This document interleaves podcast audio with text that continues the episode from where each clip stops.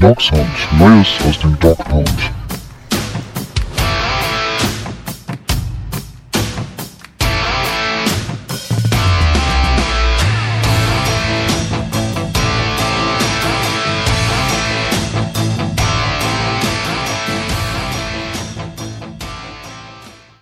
Herzlich willkommen zu einer neuen Folge Dog Sound. Der Traum ist geplatzt. Die Cleveland Browns haben es nicht geschafft, die Wildcard-Woche zu überstehen. Es setzte eine ziemlich herbe Klatsche mit 45 zu 14 bei den Houston Texans. Entsprechend haben wir auch, sag ich mal, anderthalb Tage gebraucht, um das kurz setzen zu lassen, um das verdauen zu können. Und heute mit der richtigen Objektivität auch das Ganze analysieren zu können. Wir wollen heute das Spiel besprechen und auch ein bisschen einen Ausblick geben, was kommt in den nächsten Wochen und Monaten. Das machen wir wie üblich zu zweit. Mit dabei ist der Arne. Guten Abend. Arne, äh, wir, wir nehmen heute am Montagabend auf. Das heißt, wir hatten jetzt äh, den gesamten Sonntag und eigentlich so gut wie den gesamten Montag Zeit. Ich gehe mal tatsächlich mit der einfach emotionalen Frage rein. Äh, Arne, wie geht's dir jetzt zwei Tage, nachdem doch unsere großen Hoffnungen ja, ziemlich heftig geplatzt sind. Bestens. Ich hatte nicht mal so, wie du äh, geschrieben hast, so, so einen Football-Kater, äh, denn dafür war das Spiel ja lang genug und es mhm. war früh genug klar, dass da nichts zu löten sein wird. Mhm. Es ging ja gut, sag ich mal, gut los, ja, doch ordentlich los. So, man hat ja. am Anfang ja schon die ich hätte gedacht, das könnte ein Shootout werden. So, das wirkte wie so ein Kampf, wie so ein Kampf zwischen zwei Schwergewichtlern, ne? wie so ein alter ja. Boxkampf Lennox Lewis gegen Klitschko, die tatsächlich ne, die, äh, die Schwinger austeilen, Browns scoren Touchdown oder andersrum. Ne? Man muss ja, können ja, wollen nicht gesamte Chronologie nachvollziehen, aber es gehört so ein bisschen mit dazu, Arne. Ähm, die Browns bekommen den Ball und dachten uns schon so, hm, ich persönlich hätte ihn gern deferred, aber hat man keine Wahl, weil die Texans haben es gewonnen. Dann panten die Browns. Ähm, so hat es begonnen. Erstmal mit einem kleinen Punt-Festival, beide ein bisschen nervös. Ne? So die ersten Plays, Browns Defense hält stand. Und dann waren sie warm. Und dann, dann war es eben dieser Kampf der Schwergewichte. Ähm, Browns schaffen es noch, die Texans bei einem Field Goal zu halten. Und dann dieses erste Big Play von Flecko auf Joku. Und ich weiß nicht, wie es dir ging, Arne. Das war so mein erster Jubelmoment und da dachte ich, heute geht was. Und nicht ja. nur heute geht was, sondern dachte ich, jetzt sind wir on track. Ne? Nach zwei Drives, die nicht gut waren, jeweils quasi ein Three and Out. Ähm, war das auch dein Eindruck nach diesem Njoku, langen Njoku-Play und dem Touchdown, der kurz danach von, äh, ähm, von Kareem Hunt kam?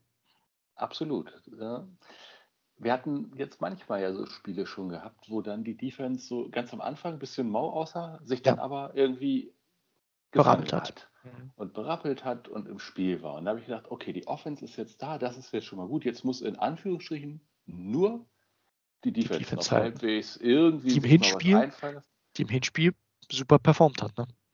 Ja, naja, gut, aber halt nicht gegen CJ Stroud. Genau.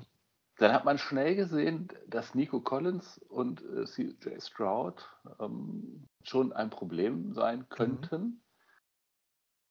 Und dann war es, wenn du beim Boxkampf jetzt bist, irgendwie so, dass ja dann irgendwann einer der beiden Boxer einfach äh, ja, nach der äh, Pause ähm, in seiner Ecke sitzen geblieben ist.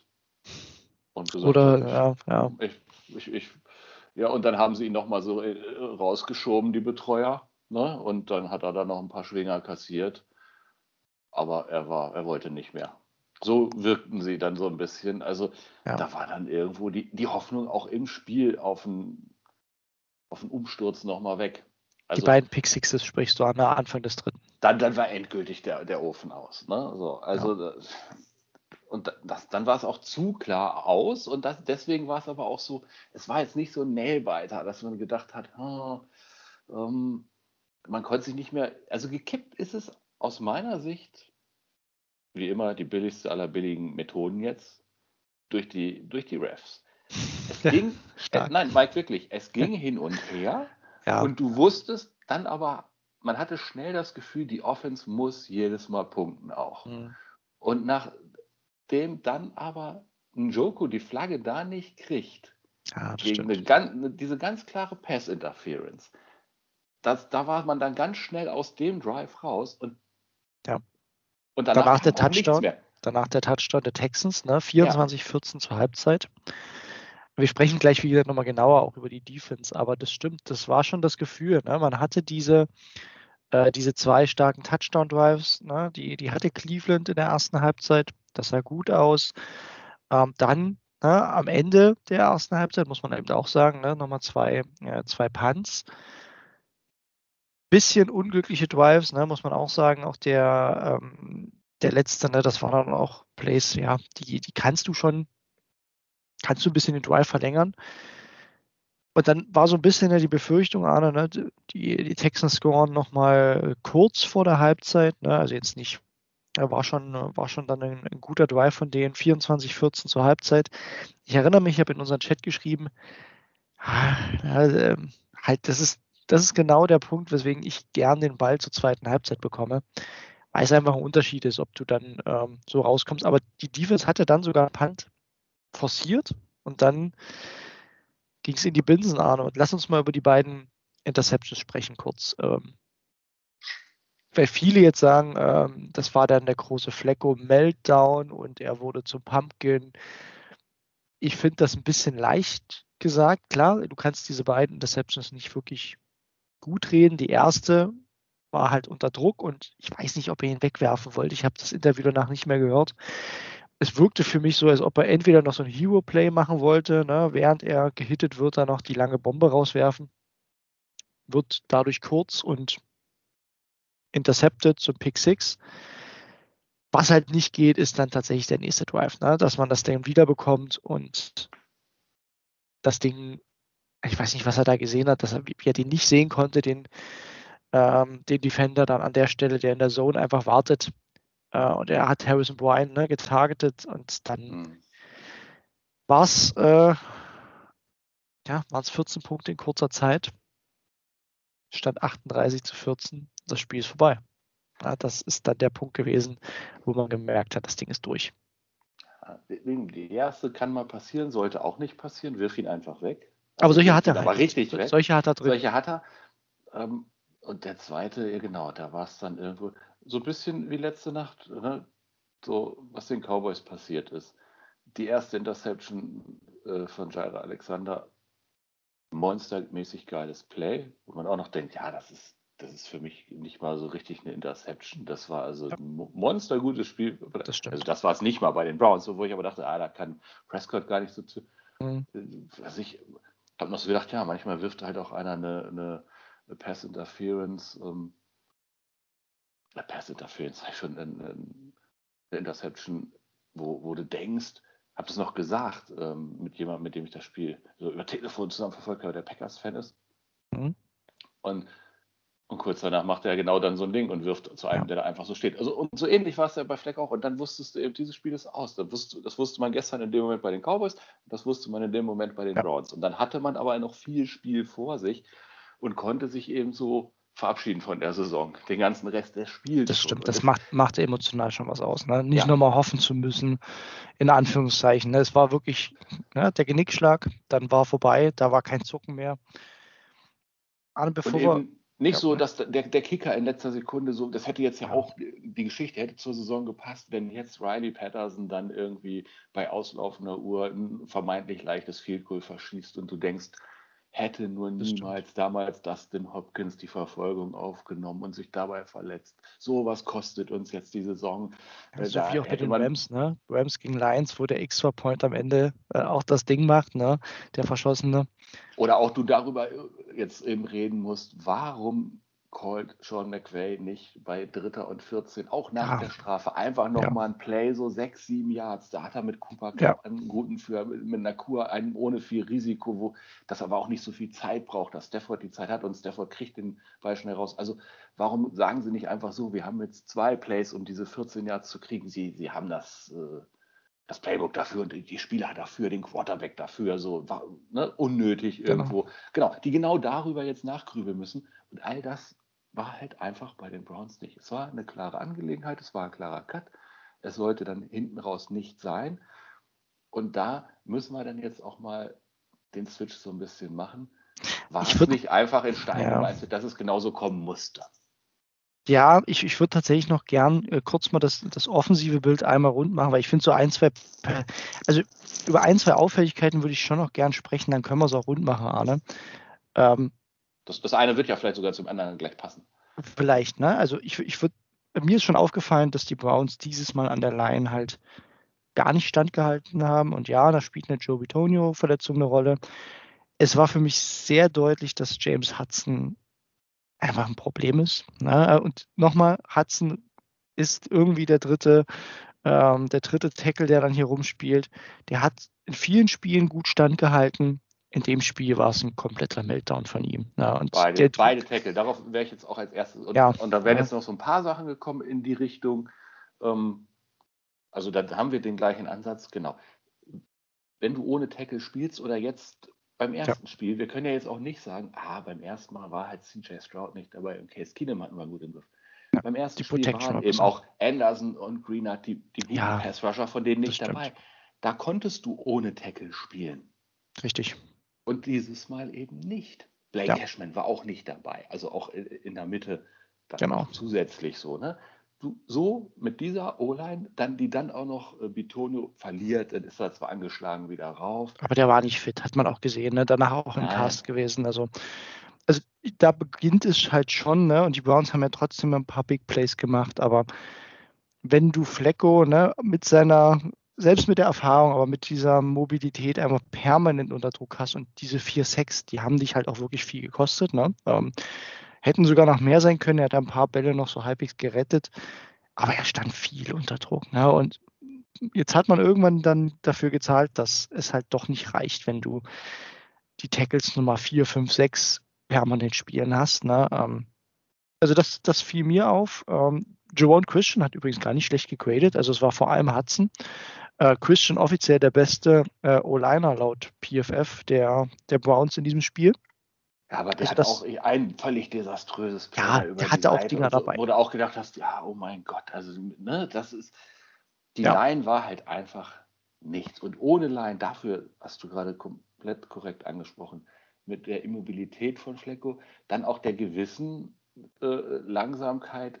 Er, mit ihm schaffst du es halt nicht in, ja. in, seinem so körperlichen Zustand, äh, dass du sagst, ähm, ja gut, CJ Stroud hatte ja auch nie Druck. CJ Stroud hatte aber auch nie länger als zweieinhalb Sekunden den Ball und CJ Stroud ist trotzdem manchmal damit weit ja. zurückgegangen oder weit äh, so. Ne? Ja. Also der ist halt einfach ein bisschen flinker unterwegs. Genau. So, der braucht gar nicht die Zeit. Und Flecko hätte diese Zeit gebraucht. Oder hat es immer mal hingekriegt, das noch halbwegs hin zu improvisieren. Das schaffst du aber dann doch das waren ja trotzdem 300 Yards, ne? Und ja, deswegen finde ich es auch, ist, es ist schon, finde ich, wichtig einzuordnen, war jetzt nicht so, dass Flecko irgendwie nur für 100 Yards geworfen hat, sondern die erste Halbzeit war von, da hat Flecko noch viel gerettet. Das muss man einfach so sagen. Ne? Also deswegen würde ich schon differenzieren, der Meltdown in der zweiten Halbzeit, ja, das äh, darf nicht passieren, sollte nicht passieren in einem Playoff-Spiel. Gleichzeitig hat das in der ersten Halbzeit noch halbwegs gerettet, dass man zumindest noch in Schlagdistanz war. Und Arne, was mir auffiel, das wäre so mein letzter Offenspunkt, man hat halt auch jetzt dafür gezahlt, dass die Receiver-Qualität eben in diesem Spiel nicht da war. Ne? Also was war der große Unterschied, fand ich zum ersten Spiel? Der unguardable Amari Cooper war ganz offensichtlich noch angeschlagen. Ja. Dafür hat das noch okay gemacht, aber der war halt nicht der Faktor wie im ersten Spiel. Und dann war dein Hauptreceiver faktisch David Bell. Denn ähm, danach kann man gern schauen. Äh, Elijah Moore, kein Faktor. Habe ich auch eigentlich nie offen gesehen. Deswegen Respekt auch an David Bell. Der hat dann tatsächlich ziemlich die, die Offense mit Njoko getragen. Das waren die beiden Haupttargets. Aber wenn du eben auch einen Harrison Bryant in einem Playoff-Spiel so stark in dein Gameplan mit einbeziehen musst, dann siehst du, dass du Receiver-Probleme hast. Und das, also Marquise Goodwin hat nichts in diesem Roster verloren. Das, das will ich nochmal mit ergänzen der hat eigentlich die ganze Saison nichts im Roster verloren gehabt. Das fand ich wirklich eine, einen verschwendeten Platz an der Stelle.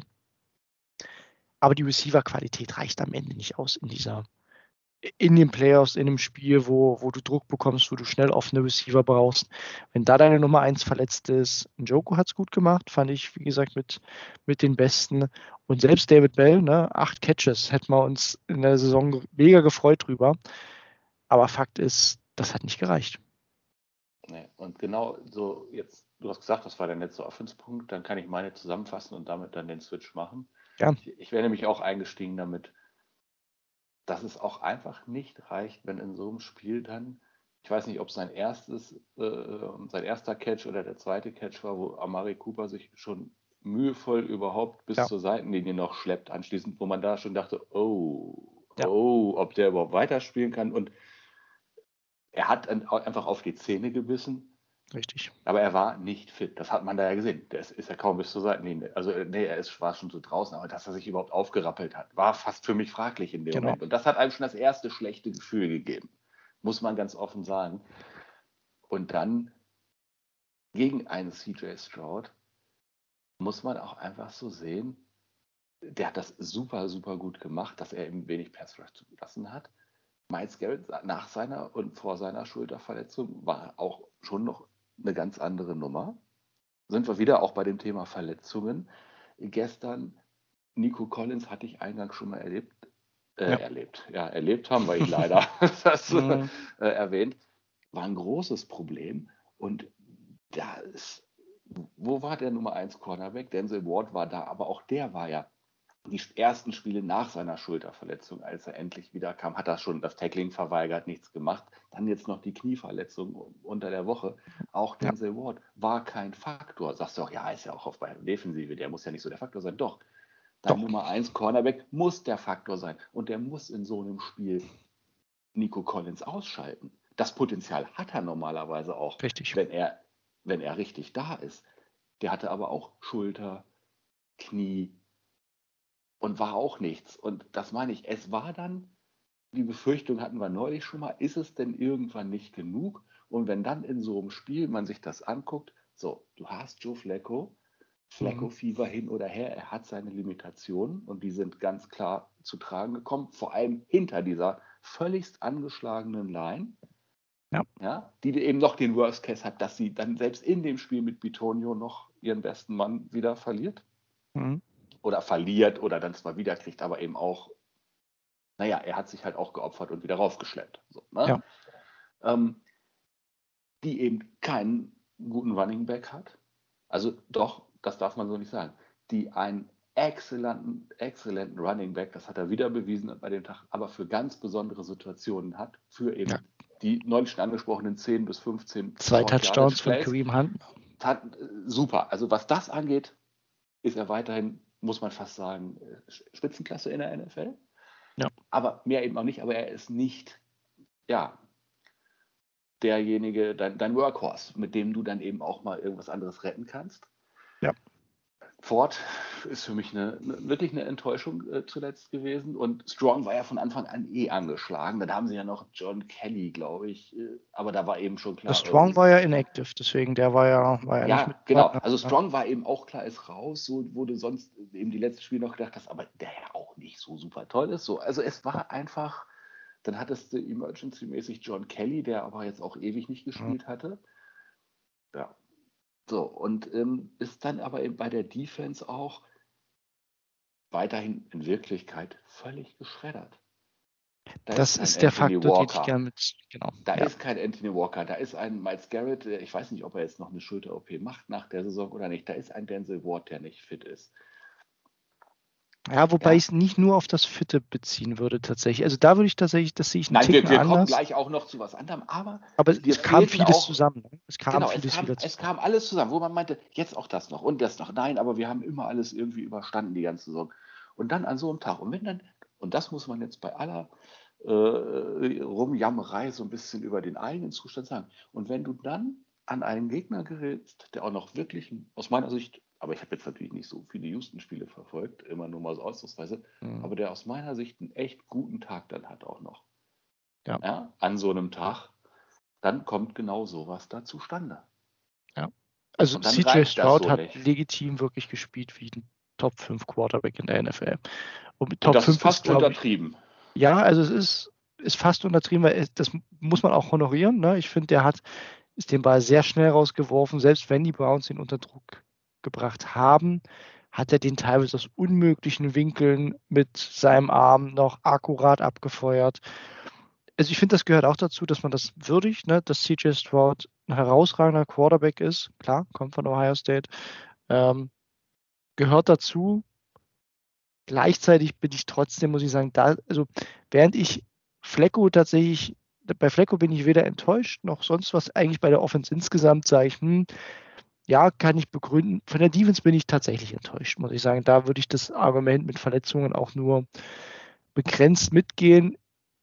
Klar, es war so ein bisschen der Meltdown von Ronnie Hickman, der bisher irgendwie als undrafted Free Agent herausragend gespielt hat und dann in seinen 14 Snaps komplett demontiert wurde, die er auf dem Platz war. Und das gilt für die gesamte Secondary, Arne. Also ich nur mal, ich habe ja. die PFF-Grades mal aufgemacht.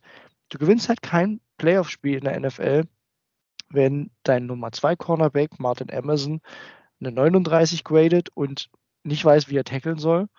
Und wenn Mr. Boombox Greg Newsom noch desolater ist mit einer 29er Grade und Newsom, glaube ich, bei fast jedem Touchdown mindestens mal eine Teilschuld hatte.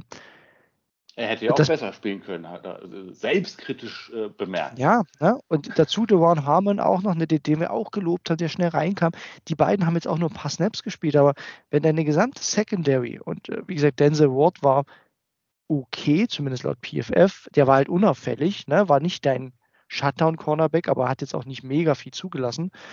Aber wenn die halt tatsächlich äh, drei Viertel deiner Secondary unterirdisch spielen, ähm, dann gewinnst du kein Playoff-Spiel. Das, das haben sie auch Denzel Ward einfach in Ruhe gelassen, die Texans. Ne? Ja, weil die andere also die, Seite und auch der Slot ja. frei war. Das Richtig. muss man sagen.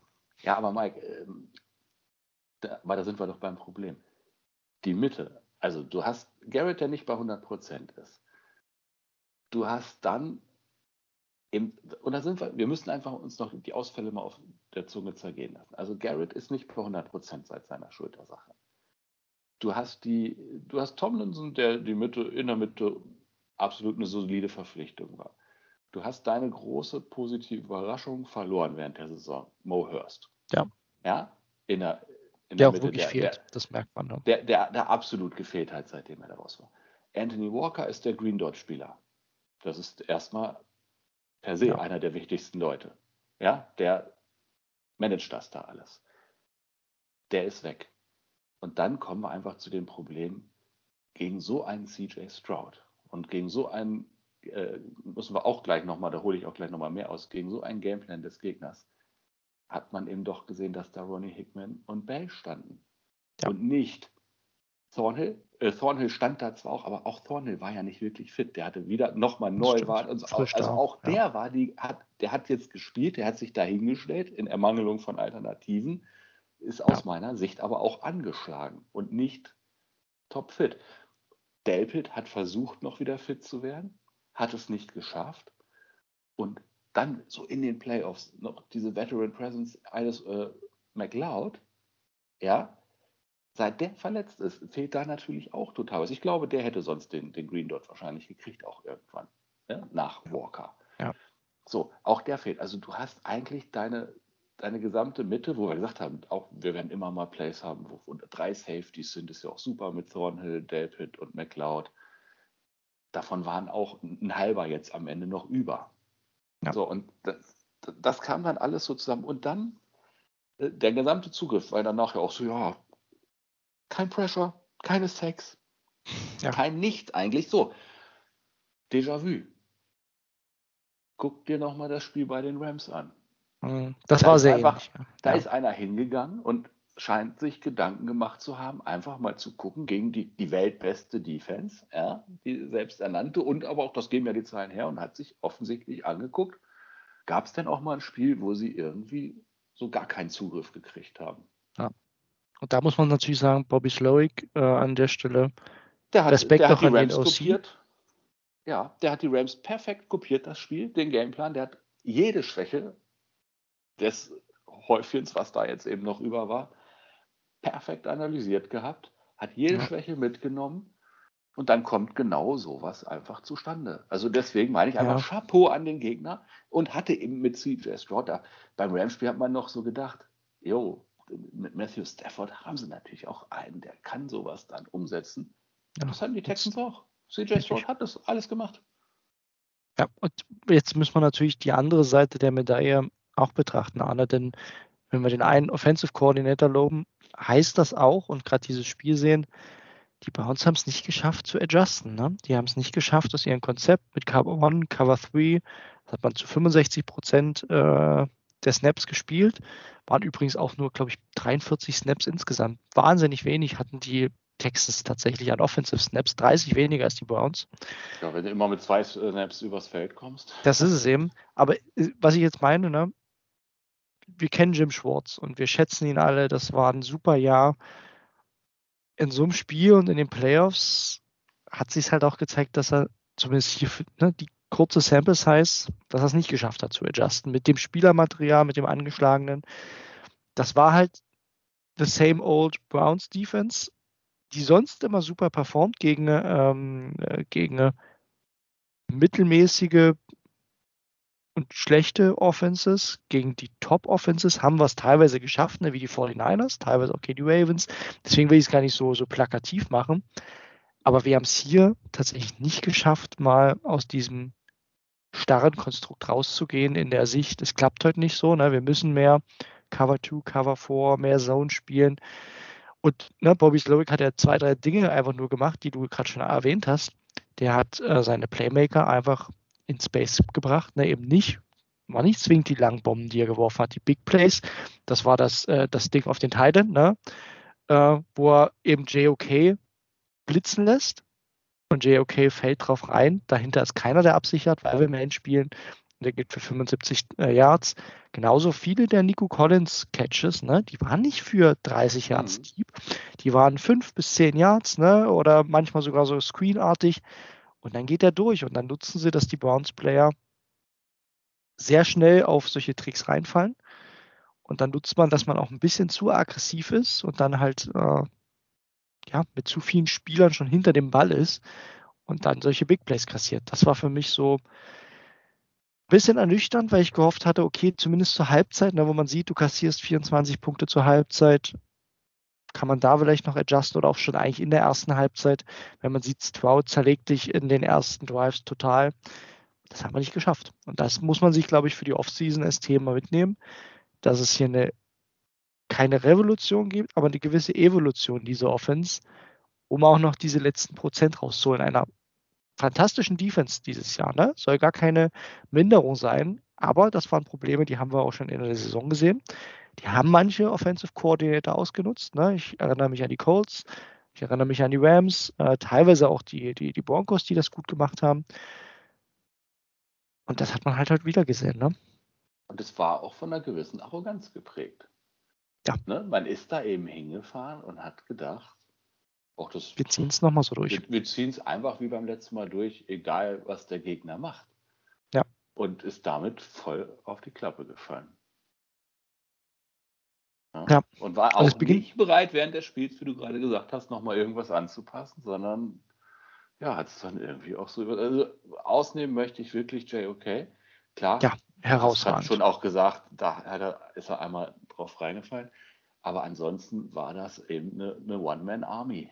Ja. Da in der ja. Defense. Es klingt halt blöd, weil am Ende hat er, glaube ich, tatsächlich zwei Touchdowns indirekt verursacht, ne? dadurch, dass er aggressiv war aber er hat doch mega viele Plays gemacht. Ne? Also er hat am Ende für äh, die, die zweitmeisten Pressures gesorgt, waren zwar nur zwei, aber ne, er hat für Tackles for Loss gesorgt. Das war, das war wirklich stark. Ne? Also hier auch nochmal die Frage, Arne, das werden wir dann in den nächsten Wochen mit betrachten. Wenn man sieht, wie man diese Defense weiterentwickelt, wird man auf Fragen kommen wie, verlängerst du JOK oder Greg Newsom? Das werden genau diese Fragestellungen sein. Ich denke, die Frage so ist beantwortet nach so einem Spiel und auch äh, grundsätzlich vom ganzen Habitus, den die beiden so an den Tag legen, wird das, äh, also meine Sicht darauf ist klar. Man weiß es nicht. Das Browns Front Office ähm, was einen super Job gemacht hat. Bisher, Vorurteil, was man gegenüber ihnen haben kann, ist ja, Barry mag seine Defensive Backs ne? und Ja. äh, bezahlt Linebacker keine. Linebacker. Mhm. Äh, Die müssen günstig sein.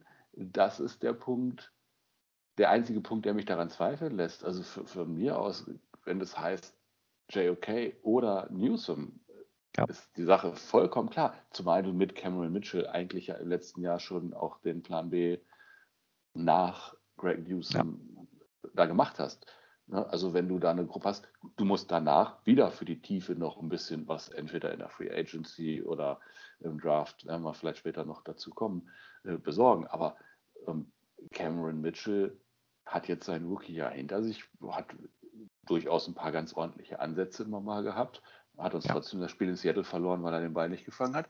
Ähm, aber Ward, Emerson, Cameron Mitchell an sich, wenn das deine Ja. drei äh, Starting Cornerbacks sind, mache ich mir erstmal wenig leben. Gedanken. Dann ist das eine Dazu der auch weiter gut Truppen. draften, ne? Richtig, Ja. ne? Irgendwie wieder in der dritten, vierten Runde immer mal einholen. Und, und das kann Dafür- Barry ja offensichtlich gut, Ja. gute, talentierte Defensive Backs erstmal ausmachen grundsätzlich, Ja. die dann vielleicht nicht sofort äh, so ins erste Glied müssen wie Martin Emerson. Und Emerson, wie gesagt, hat dann auch mal so ein Spiel wie bei den Texans, aber da ist er eben auch äh, ne, einer der, ja, eins der Greenhorns, sage ich mal. Und wenn es dann alles so den Bach runtergeht, war er wahrscheinlich dann auch, ja, JOK war der Einzige, der irgendwie das Visier noch runtergeklappt hat und sich vollständig dagegen aufgebaut hat. In Wirklichkeit werden das alle auf ihre Weise gemacht haben. Das ist jetzt ja auch auf eine gewisse Art und Weise dummes Geschwätz von, von der Eckbank aus. Ja, so, ja, aber, aber, das war ähm, der Live-Eindruck, war ja schon ein bisschen, dass die Defense wirklich an der starken D-Line kein Pressure generiert. Ähm, die Linebacker doch manche Dinge, also ne, JOK ein bisschen ausgenommen. Ich fand auch Taki Taki nicht schlecht. Der ist tatsächlich auch der bestgegradete Browns-Spieler. Die, die, daran lag es nicht. Aber wenn dir halt, ne, dann, dann die Secondary mit deinen Prunkstück, ne, was so gut funktioniert hat in den letzten Wochen, selbst mit deinen Backups, ähm, einfach mal komplett, äh, komplett daneben liegt und seine Basics nicht macht, dann reicht's nicht. Und man muss immer wieder sagen, 45-14 klingt heftig, aber da haben die Texans, klar, da sind auch die zwei Touchdowns ne, negativ mit dabei, aber die Texans haben ja auch dann aufgehört, Football zu spielen, muss man jetzt auch nochmal sagen. Ne? Also die hätten, glaube ich, hätte CJ Stroud noch ein bisschen mehr gemacht und da mehr ist nur seine 43 Snaps bekommen, wären wir wahrscheinlich eh nicht gekommen. Ne? Dann kannst du halt einfach nicht knapp 50 Punkte kassieren als beste Defense der Liga. So, Mike, und jetzt wird gleich äh, ein großer romantischer Moment passieren hier. Jetzt äh, äh, werde ich nämlich thematisch äh, das äh, ja, eiskalt an mich reißen und dich fragen, Mike, willst du mit mir gehen? Ja, nein oder vielleicht? Kreuze an. So, wir gehen dann jetzt mal die Liste durch, die dankenswerterweise Dogs by Nature zusammengestellt hat. Du hattest jetzt Zeit, dich vorzubereiten, weil ich es gestern Genau. im NFL Talk Forum reingestellt habe. Deswegen jetzt auch nicht wundern, der geneigte Zuhörer. äh, Nicht nach Positionsgruppe, einfach mal so, wir nehmen die Liste einfach von Dogs by Nature. Ja, das, Ja. Wir sind noch gerade mitten im Playoff-Gegucke und ähm, es gibt ja da im NFL Talk so schöne Smileys, die eben, ich glaube, Uli Stein ist in Wirklichkeit der Erfinder davon, der diesen Pinguin früher mit dem Schild, äh, ne? Ja. Dagegen ist er auf jeden Fall, ist er auch Östermer dafür. Ich weiß es gar nicht genau, aber ich muss immer an diesen Uli Stein-Pinguin denken. Also nicht der Fußballer Uli Stein, der berechtigterweise damals Jürgen Wegmann mal eine verplättet hat, sondern der. ist, was ist denn der, der andere? Sehr gute? Anekdote, Arne. Den Vergleich, glaube ich, den, den, den versteht jeder sofort. Naja, also Menschen wie ich, die auf die 50 zugehen, ja, aber du auch noch. Ich weiß nicht, ob, ob Leute um die 20 überhaupt noch mit Namen wie Uli Stein oder Jürgen Wegmann, die Cobra, was anfangen können.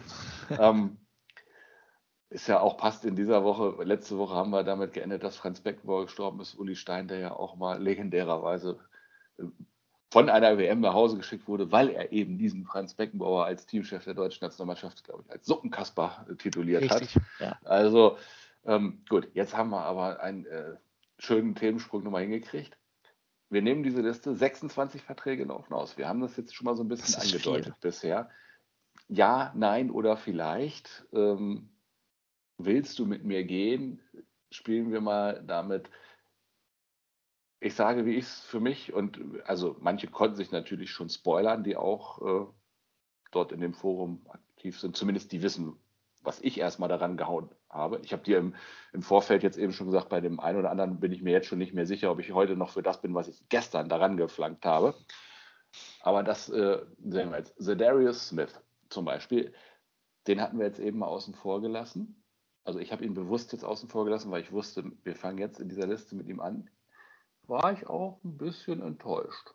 Ja, nach ja. dem ersten Spiel. War trotzdem sagen, natürlich ein eher, super Faktor ne, dieses Jahr, muss man Das war ein insgesamt super sagen. Faktor, aber beim Houston-Spiel, das wäre auch für mich so jemand, dem ich es eigentlich Mhm. zutraue, dass er da dann auch mal so richtig Flagge zeigt.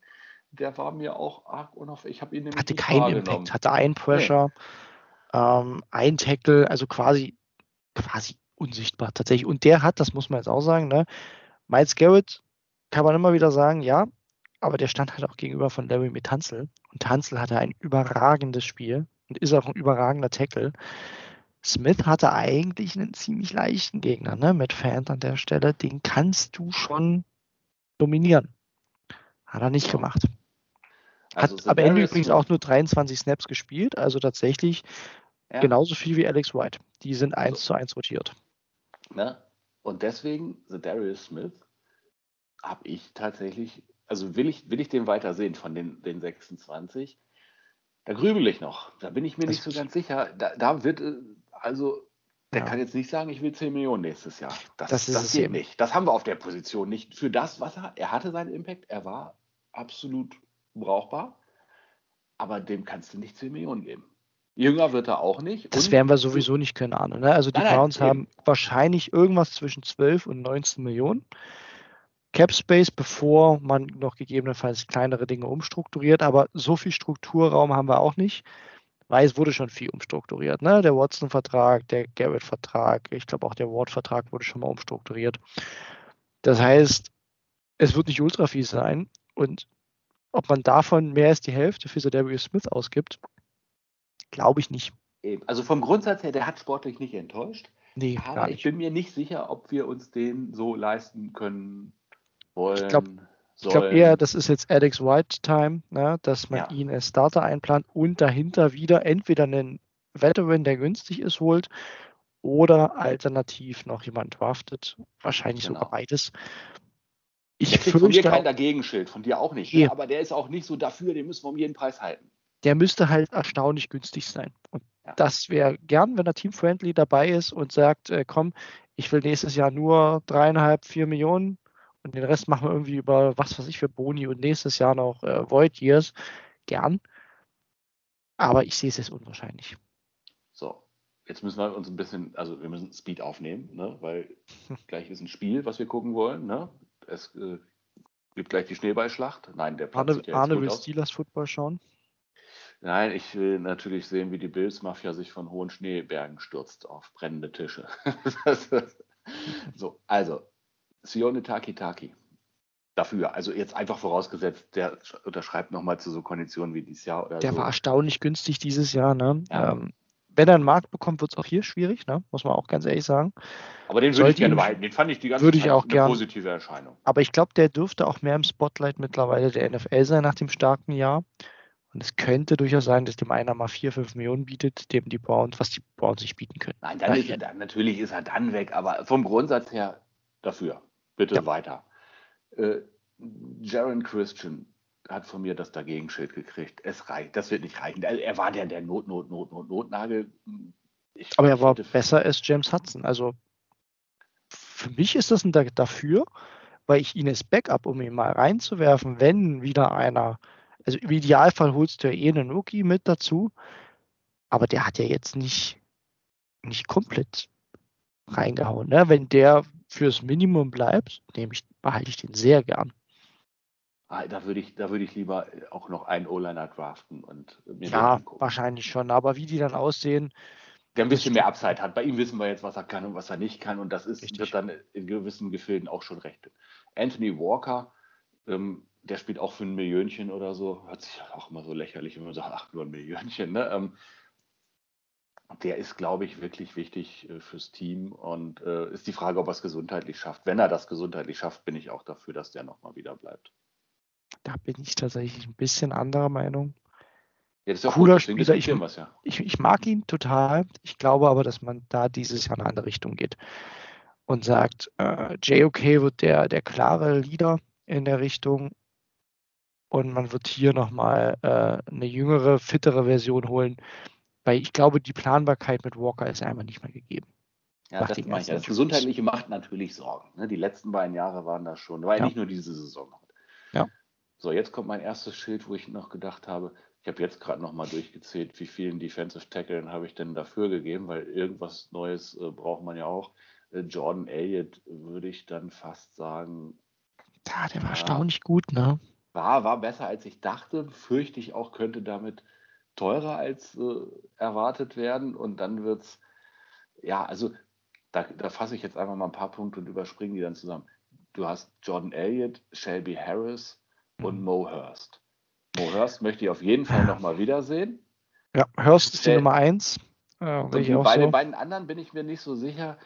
Shelby Harris wird nicht bleiben. Shelby Harris wird nicht bleiben. glaube ich der, auch. Der war, ein- der war so ein One-Step-Gap. Der wird mit Glück holt man den im Oktober nochmal irgendwo, wenn er wieder mal keinen Verein gefunden hat. ja.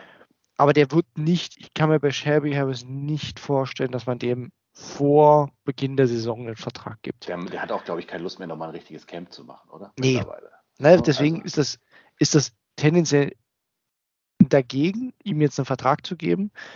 Bei Elliott bin ich wirklich gespannt. Das kann ich aktuell wirklich nicht einschätzen, weil irgendwie muss man mit Siaki Ika ja planen, weil der einfach da ist. Ne, da hat man sich halt leider wirklich so eine, äh, ah, mir fällt kein guter Vergleich ein, aber der ist halt da.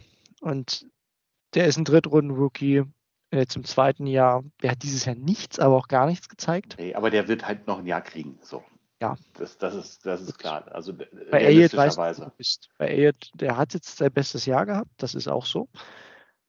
Aber am Ende war Jordan Elliott, ich könnte mal noch die PFF-Note fürs äh, Gesamtjahr mit aufmachen, ähm, glaube ich trotzdem eher im unteren Drittel bei den Defensive Tackles. Ne? Also ich, Aber er Also er war hat besser, als, als zu befürchten war. Also das muss man auch sagen. Er hat, er Also hat Anne- einen Schritt gemacht. also ich könnte jetzt mal PFF nochmal zur, zur Rate nehmen. Ne? Ähm, Die Grade, es war seine beste Saison war sein Rookie hier, habe ich auch nicht Oh. so in Erinnerung, aber es war eine 54er Grade.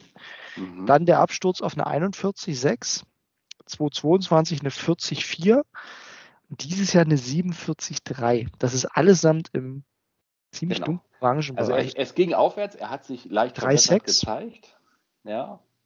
13 Pressures, das sind, also jetzt auch nochmal, ne, er hatte zwar, gut, er hatte weniger Snaps als letztes Jahr, aber 13 Pressures ist halt nicht so mega viel bei 466 Snaps. Ähm, Nein. Äh, Also, also- wir wollen Mo Hurst zurück aus, aus, aus Ja. dem Spektrum äh, Defensive Tackle. Gut. Harrison Bryant. Da hatte ich vorher eigentlich fast so einen Haken gemacht. Ich, hat, hat gar nicht so viel gespielt, wenn du so, aber du brauchst drei Titans und wenn ich dann so, zur, ich weiß gar nicht, was Akins für einen Vertrag hat.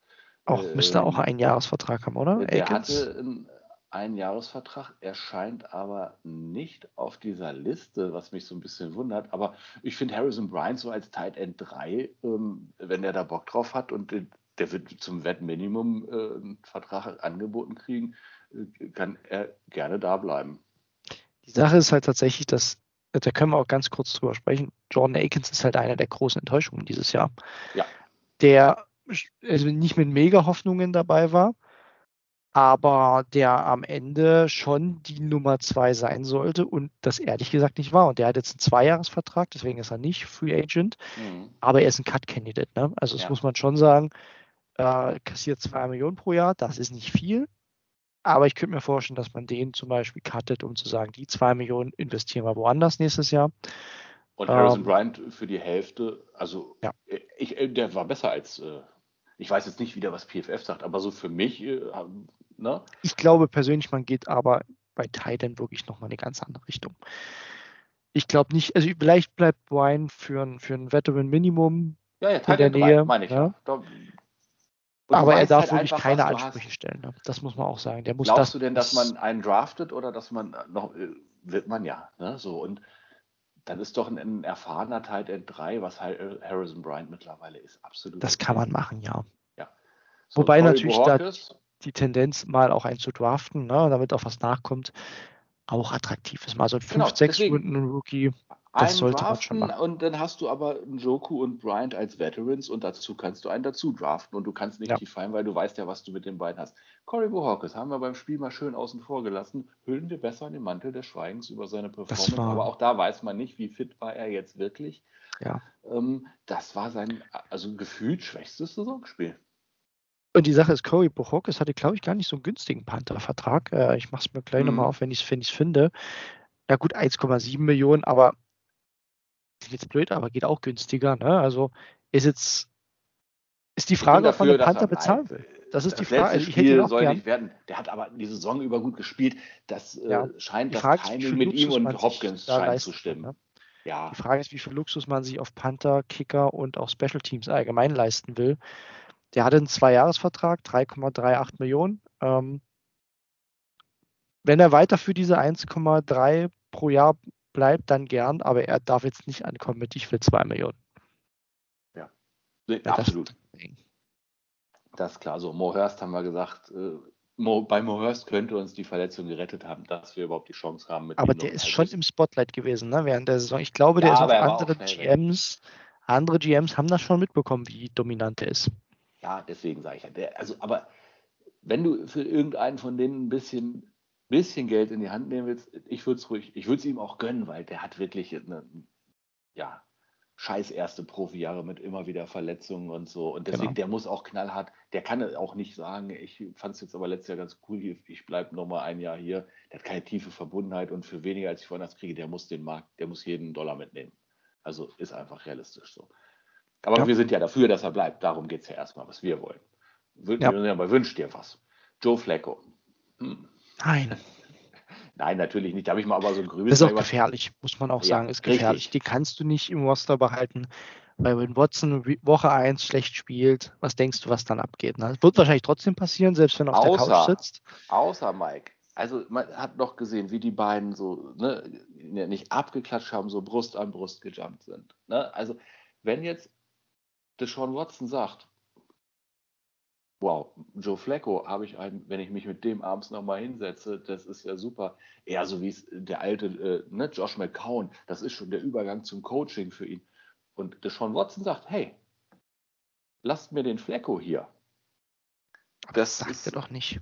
Weiß ich nicht. So, deswegen, das, äh, so hinter den Kulissen ist man nicht, also, aber das sah gut aus an der Seitenlinie. So, da war, das war ja null Diva. Er, ne, er hat ihn da auch Ja. gefeiert, offensiv an der Seitenlinie. Also, was mich wirklich positiv überrascht hat. So, ne, also wie äh, da der Umgang war. Sollte das der Fall sein und Joe Flacco sagt, ja, das war jetzt so cool in Cleveland, ähm, auch nächstes Jahr ruft mich ja sonst keiner an.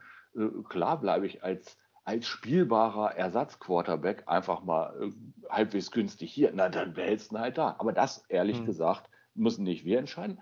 Das finde ich, hat nicht mal der GM zu entscheiden. Ähm, das wird wieder dann von irgendwem kritisiert. Das hatte Sean Watson zu entscheiden. Punkt. Denn der Sean Watson ist auf absehbare Zeit der Quarterback, von dem die Browns abhängig sind, dass es Ja. ihm gut geht, dass er sich gut fühlt. Und wenn er das so will, dann soll er das so kriegen. GM Watson. Und wenn er das nicht will, ist er halt weg. Kareem Hunt. Nein. Also Mit ich, ich habe riesen Respekt vor ihm. Das Ja. war wirklich nochmal, er hat erstaunlich Dinge gebracht, aber er ist ein Running Back, der klar auf die 30 zugeht, der jetzt schon keinen Juice mehr hat. Nein, nein. Du musst, also ich finde auch, du musst die Running Back Position tatsächlich sehr hinterfragen, weil eben Jerome Ford insgesamt eine Enttäuschung war. Also einfach von der Konstanz, von der, von der Vision, die er äh, Snap for Step äh, draufbringt. Es ist klar geworden, dass wenn Nick Chubb und Nick Chubb wird am Anfang der Saison höchstwahrscheinlich fehlen, dass du eine Lösung brauchst. Und die Lösung ist ganz offensichtlich nicht Jerome Ford, die Lösung ist aber auch nicht Kareem Hunt. Und ich, man hat ihn jetzt komplementär geholt, der hat Double-Digit Touchdowns gemacht. Riesenrespekt dafür. Das heißt aber nicht, dass er nächstes Jahr am Roster sein sollte, weil er nicht mehr die Dynamik hat. Und wenn man ihn wieder irgendwann im Oktober holt, weil einer down geht, gern. Aber du kannst mit ihm nicht planen, du kannst ihm nicht vorab einen Vertrag geben und sagen, Kareem, you're the guy, sei so. Einen Vertrag kriegt er nicht, aber der, dass er überhaupt noch in der NFL spielt, das biete ich ihm an und ich sehe es genau umgekehrt. Du musst ja erstmal gucken, wann spielt überhaupt Chubb wieder. Ich sehe ihn nämlich als, als Notlösung erstmal. Gib ihm Minimum, behalt ihn da, bis du sicher bist, dass Chubb wieder kommt. Weil wenn Chubb wieder da ist, brauchen wir ihn auch nicht. Dann machen Aber wir haben doch gesehen, Arne, dass dieses Duo nicht funktioniert. Du kannst ja jetzt nicht Nein, mit der Ford Erkenntnis reingehen. Aber ja, aber Ford ja hast du ja im Kader. Ford ist einfach dein, dein Rookie noch, den lässt, den wird man ja nicht entlassen. Nein, aber du musst irgendeinen anderen erstmal holen. Und dann gehst du ja. in die neue Saison erstmal mit denen so rein. Mit X, mit Ford werden sie wahrscheinlich behalten. Aber also so richtig, ehrlich gesagt, nein, die werden ihn nicht cutten, aber das, der, von dem bin ich schon wirklich. Das ist eine schwierige enttäuscht. Position. Das ist eine schwierige ja. Position. Aber ich glaube deswegen, du brauchst da einen neuen Impuls. Und aber Kareem Ford Hunt, dir die Dinger nicht rein. Und wenn du irgendeinen Rookie und bei dem, ja. bei dem Rookie, den du holst, vielleicht eben auf was anderes gehst, geh da auf so den Typ äh, Keaton Mitchell oder so.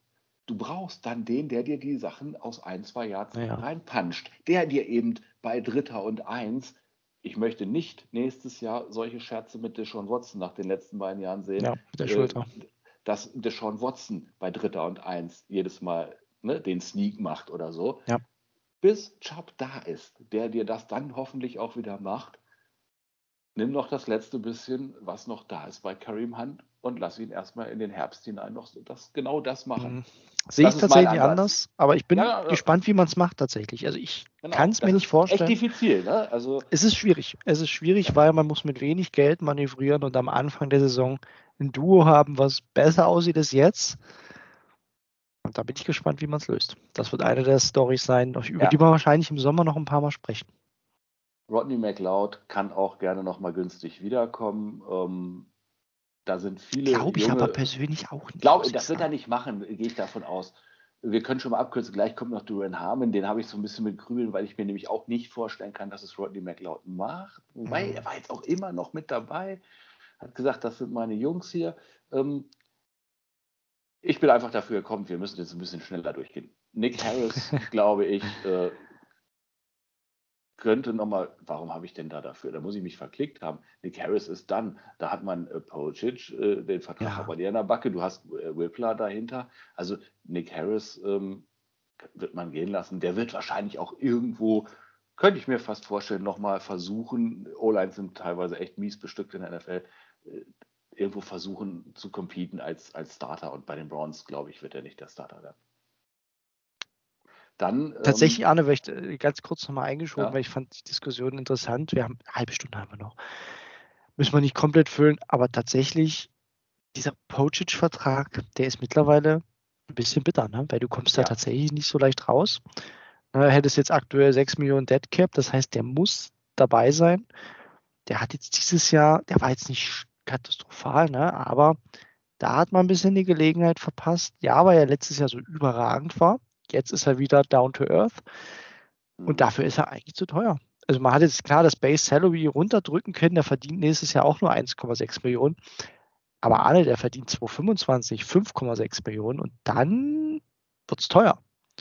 Weil du, ja, also, klar, aber letztes Jahr hatten wir es für illusorisch gehalten, dass wir den überhaupt halten können ja. nach dem Jahr, was er gespielt hat. So, also da blieb ja auch keine andere Wahl. Ja. Da haben sie eigentlich Deswegen musst du aber, noch einen guten Vertrag hingekriegt.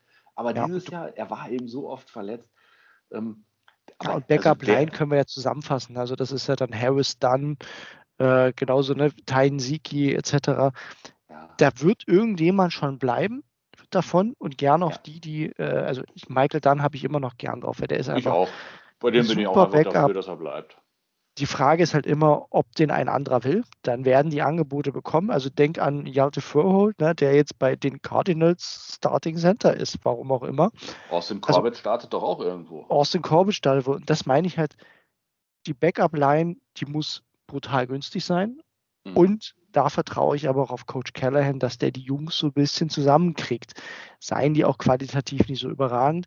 Deswegen ich, ich, da wird es Abgänge geben. Deswegen glaube ich auch, Nick Harris wird vielleicht irgendwo ein Angebot bekommen.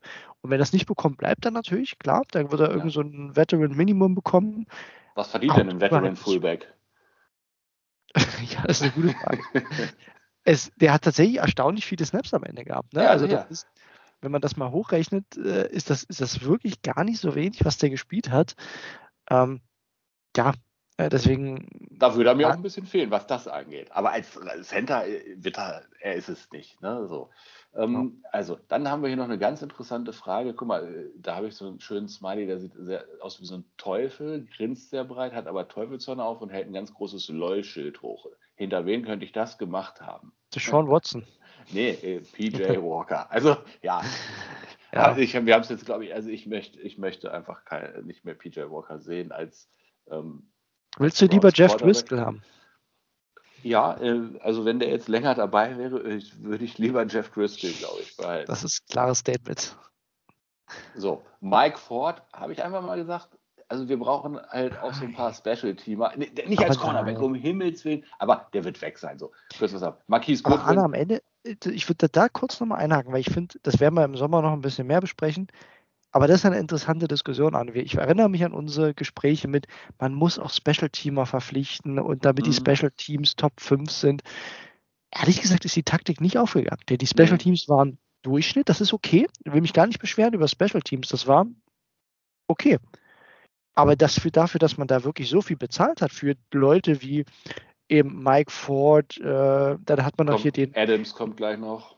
Der Adams hat man geholt, aber oder Jakeem Grant, klar, das war bitter bei Jakeem ja, Grant. Zwei Jahre in Folge Jakeem Grant. schick gehalten ne, und auch so ein paar weitere Spieler, ne?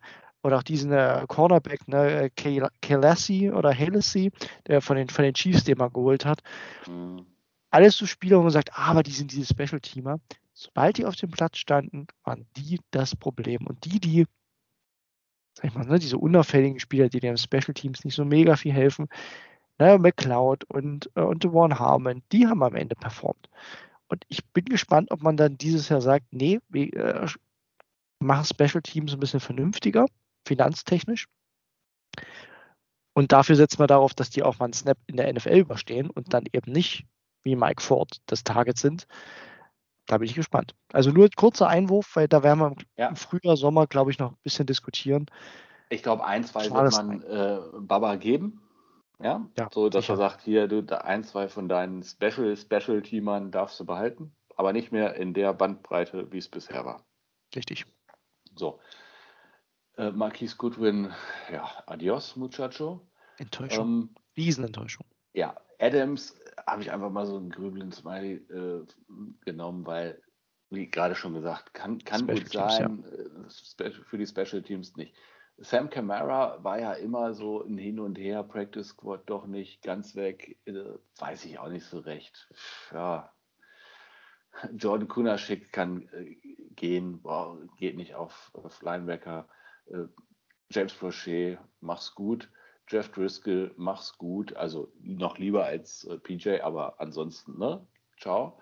Also da bin ich, ja. in Wirklichkeit bin ich relativ sicher, werden wir mit ähm, Deshaun Watson und DTA halt einfach in die neue Saison gehen. Das ja. war nochmal zu der Flecko-Diskussion da oben. So, ne? Alles also, andere wäre auch absurd, ja. muss man. Also vielleicht irgendein Veteran, der mal gucken, wie, wie äh, DTA im Camp aussieht. Ne? Das muss man ein bisschen beobachten.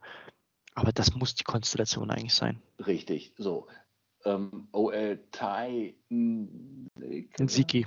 Nziki, also tschüss, können wir auch wieder irgendwen anders ausprobieren, irgendwas Junges. Äh, Jacob Phillips, ja. Ich, mal schauen, ob der nochmal Football spielt, ne? muss ja, man richtig. ehrlich sagen. Der ist ja auch seine ganze Karriere schon verletzt. Ja. Und Jakeem Grant, leider, leider jetzt auch zwei Jahre in Folge. Das war wirklich damals ja. eine der Verpflichtungen, über die ich mich super, super, super doll gefreut habe, auf die ich mich so super doll nach unseren wirklich katastrophalen Return versuchen. Auch dieses Jahr, da kam, da kommt weiterhin selten was. Es wurde schon so ein bisschen besser, aber. Aber bei James Boucher hatte ich jedes Mal wieder. Äh, da hattest du Angst. Puls. Ich, ich habe da nach dem Ding, so nach dem Ding von den Ravens. Gespürt das war eine, eine, eine, sanfte Mischung aus Hass und Angst, ja. Ja. Aber tatsächlich, ne, er hatte am Ende nur einen riesen Bock gehabt, muss man auch mal dazu sagen. Mhm. Und vielleicht ein paar Ones, die hätten nicht sein müssen, ne, wo er einfach durchlässt. Aber auch hier nochmal, ich habe tatsächlich ne, überhaupt nichts gegen Jakeem Grant. Aber ich hoffe auch, die Browns sind jetzt nicht so sentimental und geben dem jetzt nochmal eine Chance nach dem Motto, ah, naja, hat jetzt zwei Jahre nicht funktioniert, vielleicht funktioniert das funktioniert es das dritte Jahr. Grant war wirklich auch teuer. Ne? Also der hat jetzt nicht 3,50 Euro gekostet. So ein Kram dürfen wir uns wirklich nicht mehr leisten mit dem engen Cap Space, der kommen wird. Also man muss, glaube ich, gut managen, man muss schwierige Entscheidungen treffen. 26 sind viel. Wir werden davon, denke ich mal, roundabout die Hälfte wiedersehen. Wäre jetzt mein Tipp. Ich glaube nicht, dass es mehr als 15 sind am Ende. Das heißt, wir werden uns von etlichen Spielern trennen, die relevanten Impact dieses Jahr hatten, sei es verletzungsbedingt oder, ähm, oder andererseits. Das wird schon eine Durchmischung im Roster geben. Ne? Wenn dir 26 von ja erstmal den 90 und dann später 53 wegbrechen, ist das schon eine Mischung. Ja. Aber auch Arne, vielleicht können wir das auch nochmal sagen, es geht kein Starter, der eine Säule ist. Es ist kein Denzel Ward, es ist kein Miles Garrett, es ist kein Mary Cooper. Wir wissen noch nicht, das machen wir heute auch nicht, die Betrachtung, ne, wer Kandidat ist. Das werden wir in den nächsten Folgen mal betrachten und dann auch schauen, wo wir vielleicht adjusten würden äh, in gewissen Bereichen. Da, dafür ist jetzt die Offseason da. Heute mal der erste Blick, wer ist Free Agent, damit wir nach dem traurigen Blick auf das letzte Spiel noch ein bisschen vorausschauen können. Und auch positiv gestimmt in die Zukunft gucken können. Wie ich gesagt habe, wir müssen es ja nur schaffen, die Anzahl der Impact-Verletzungen im nächsten Jahr irgendwie zu halbieren und wir hatten eine, eine gute Free Agency quasi. Ja, ja also ähm, wer da alles äh, von IA wiederkommen kann, ähm, Holla die Waldfee, also ich hoffe wirklich, dass das, also so ein absurdes Jahr kannst du, also da kannst du auch nicht sagen, Samuel Browns, also so schlimm war es ja sonst auch wirklich Nein, nicht. es war ein tolles Jahr. Also wir haben die Browns dieses Jahr so viel Freude gemacht wie. Nein, ich meine mit den Verletzungen. Ganz also so, ja, manchmal stand ja. ja. auch so der, der Staff, der Medical Staff dann so im, im Kreuzfeuer der Kritik. Also, aber also so auch das, da kam so viel zusammen. Ich glaube ich, Ja. und hoffe und bete, dass es sowas nicht nochmal gibt. Und ähm, wie gesagt, es ist ja schon immer schlimm genug. Äh, da, da gehen manche dran zugrunde, weil, weil eben ihr Left Tackle geht down. Ja. Und dann sagst du, ja, die, die O-Line von denen ist am Ende, hier, die haben ihren Left Tackle verloren. Wie gesagt, Richtig. dir gehen, dir gehen deine, dir gehen drei Tackle down, ja. Und dann geht dir noch zwischenzeitlich, Bitonio hat erste Spiele seit Urzeiten verpasst. Eben dein, dein Center, dein hochbezahlter Lucic, ja. gegen down. Es war ja alles down bis auf Teller, ja. Und noch der Ersatz vom Ersatz und sowas. Ne? Also Ja. äh, und ja, wir haben sie jetzt oft genug aus, aufgezählt. Das war wirklich, wirklich absurd diese Saison. Und Ja. sowas kann und will man nicht noch mehr erleben. Und dann, wie gesagt, kommst du aus einer 11 11-Win-Saison, Ja, das wäre jetzt ein Hast- Punkt, den hätte ich auch angesprochen. Noch ein hast jetzt einen, hast einen dicken Dämpfer zwar gekriegt, aber weißt auf der anderen Seite, egal wie die Free Agency ausgeht, du, du kriegst eigentlich so viele Leute mit, mit Impact wieder. Mhm. Du hast hoffentlich deinen Quarterback, also es ist immer noch der Sean Watson, das ist so der Wermutstropfen dabei, aber ich glaube einfach daran, wir müssen daran glauben. Ich glaube daran, dass wir daran glauben müssen. Das ist gut, ne? Ja, ist immer schön, wenn man sich selbst lobt und sagt, ja, das ist gut. Das ist gut. Ich glaube, Aber Anne, müssen, was man tatsächlich sagen muss, und das muss, glaub, muss man sich, glaube ich, als Browns-Fan noch ein bisschen vergegenwärtigen, so gut, dann glaubst du auch wieder. wir haben dieses Jahr unglaublich vielen Widerständen getrotzt. Das hat Ja. viel mit dem Charakter des Teams gemacht. Darauf bin ich tatsächlich auch als Fan ein Stück weit stolz. Das mm, fand ich toll zu sehen, hat mir richtig Spaß gemacht, mich bewegt. Man muss auch ehrlich sagen, dass das Glück dieses Jahr ein ganz paar Mal auf unserer Seite war und man tatsächlich, wenn man mal die NFL so in der Ganzheit sieht, eine gewisse Regression muss man befürchten, was Turnover-Glück angeht, was ähm, diese engen Spiele angeht. Ne? Du gewinnst nun mal bei den One-Score-Games dieses Jahr sehr Also gut. Unsere Turnover-Ratio an sich war jetzt aber nicht so. Die war nicht äh, gut, die Turnover, ja. aber was ich eher meine, also tatsächlich, das beziehe ich jetzt zum Beispiel eher auf die Flecko-Zeit. Fleckos Turnover-worthy Plays und seine tatsächlichen Turnover, da gab es schon ein ganz schönes Gap. Na, das hätten statt, äh, ich glaube, sechs, sieben Turnover auch locker mal 15 sein können. Ja, aber Mike, wie gesagt, zweite Halbzeit in Baltimore. Ja.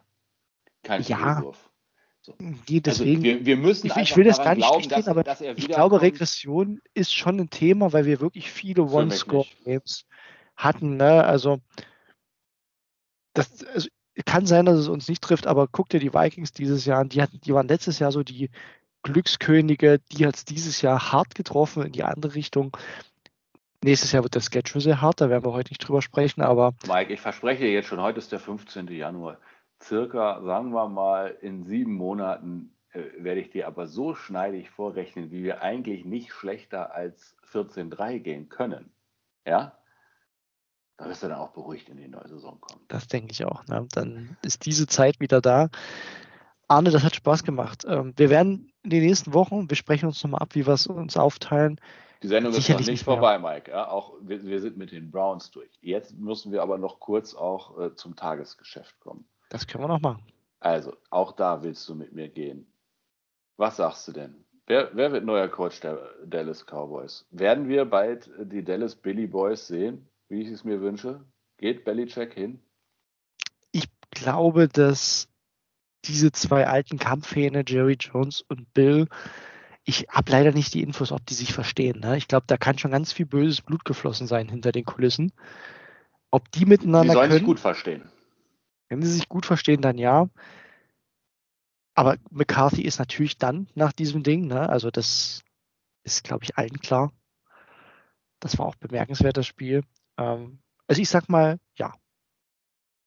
Ich glaube es auch. Ich glaube Und ich glaube, Harbour geht zu den Chargers. Das ist jetzt ja, meine da bin ich auch relativ sicher. Chargers oder vielleicht noch Raiders, aber Nein, Chargers werden es werden. Ist doch auch der ist 60. Jetzt äh, aus dem kalten Norden nach LA ist es doch auch gut. Ne? Also wenn Spanos ihm das gibt, was er fordern kann derzeit. Ja. Ähm, und also Bill Belichick äh, kommt aus dem, ist so lustig, er hat seinen eigenen großen Coaching-Tree mittlerweile, aber er kommt ja eigentlich aus dem Bill Parcells äh, Tree. Wo war Bill Parcells am Ende? Ich glaube, Belichick ist einer, der auch solche Sachen tatsächlich nochmal so zum Ende der Karriere hin vielleicht so ein bisschen aus nostalgischen Gründen macht, denn sowas hat ein Bill Belichick im Auge. Ne? Diese legendäre Story, immer wenn New England in Cleveland steht, müssen alle Patriots-Spieler sich an der Jim Brown-Statue versammeln und sowas. Ne? Also das, Ja. auf sowas legt ein Bill Belichick Wert. Ich fände es schon nochmal irgendwie, doch, ich will es auch so ein bisschen, dass er, ich will die Billy Boys.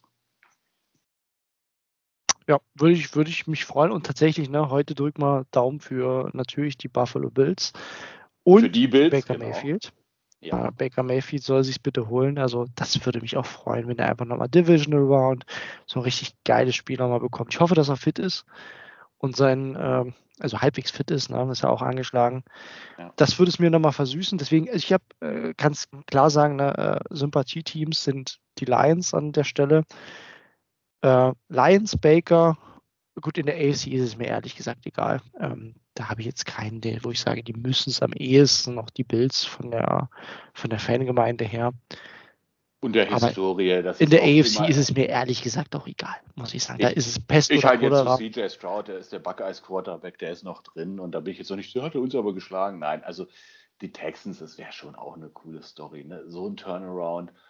Ähm, Also, aber gebe ich ihnen eine große Chance, Nee. wenn es gegen die Ravens geht? Ich weiß nicht. Gut, gegen Kansas City glaube ich sogar. Hm, Ja, die haben sie aber auch gefunden jetzt. Ne? Also Die das wird sich- spannend.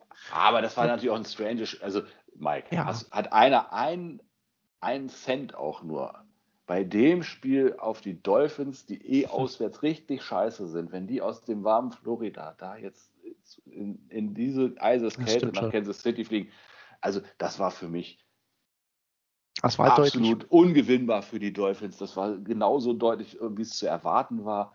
Ähm, also das war ein Free Win für die Chiefs.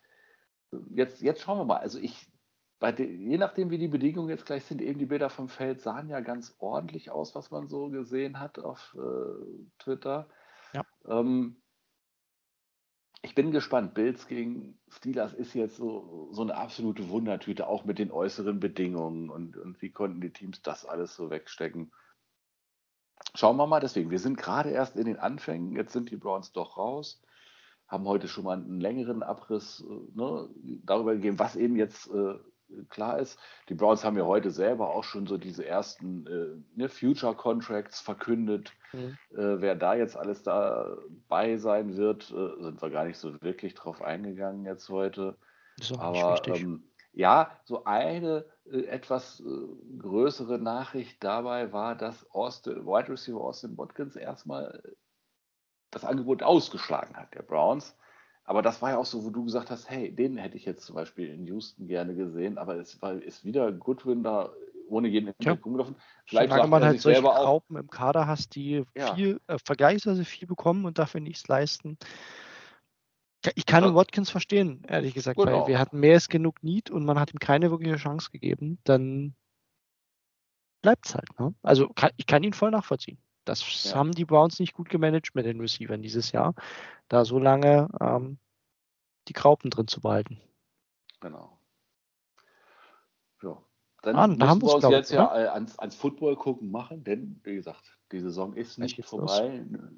Zwar jetzt mittlerweile für die Browns, aber Aber Arne, Also, will ich nochmal das als there's Schlusswort always next year. There's always next year und trotzdem hat es uns Spaß gemacht. Wir hatten Ah, viele super schöne Saison. Gespräche, Arne. Was haben wir für schöne Montage, Victory Mondays gefeiert? Es hat mir Freude gemacht, mit dir zu quatschen natürlich, aber auch wirklich über unsere Browns in der Art Danke und Weise. gleichfalls. Unser Außenminister auch. Ne? Ich bin Ja. immer sehr stolz darauf. Du vertrittst uns auch immer in, in jedem anderen Studio der Welt mittlerweile ja natürlich so. Ähm, da, da bin ich immer froh und dankbar, dass, dass du das machst. Und nein, machen wir uns einfach nichts vor. Es war eins äh, der besten äh, Browns-Jahre Ja.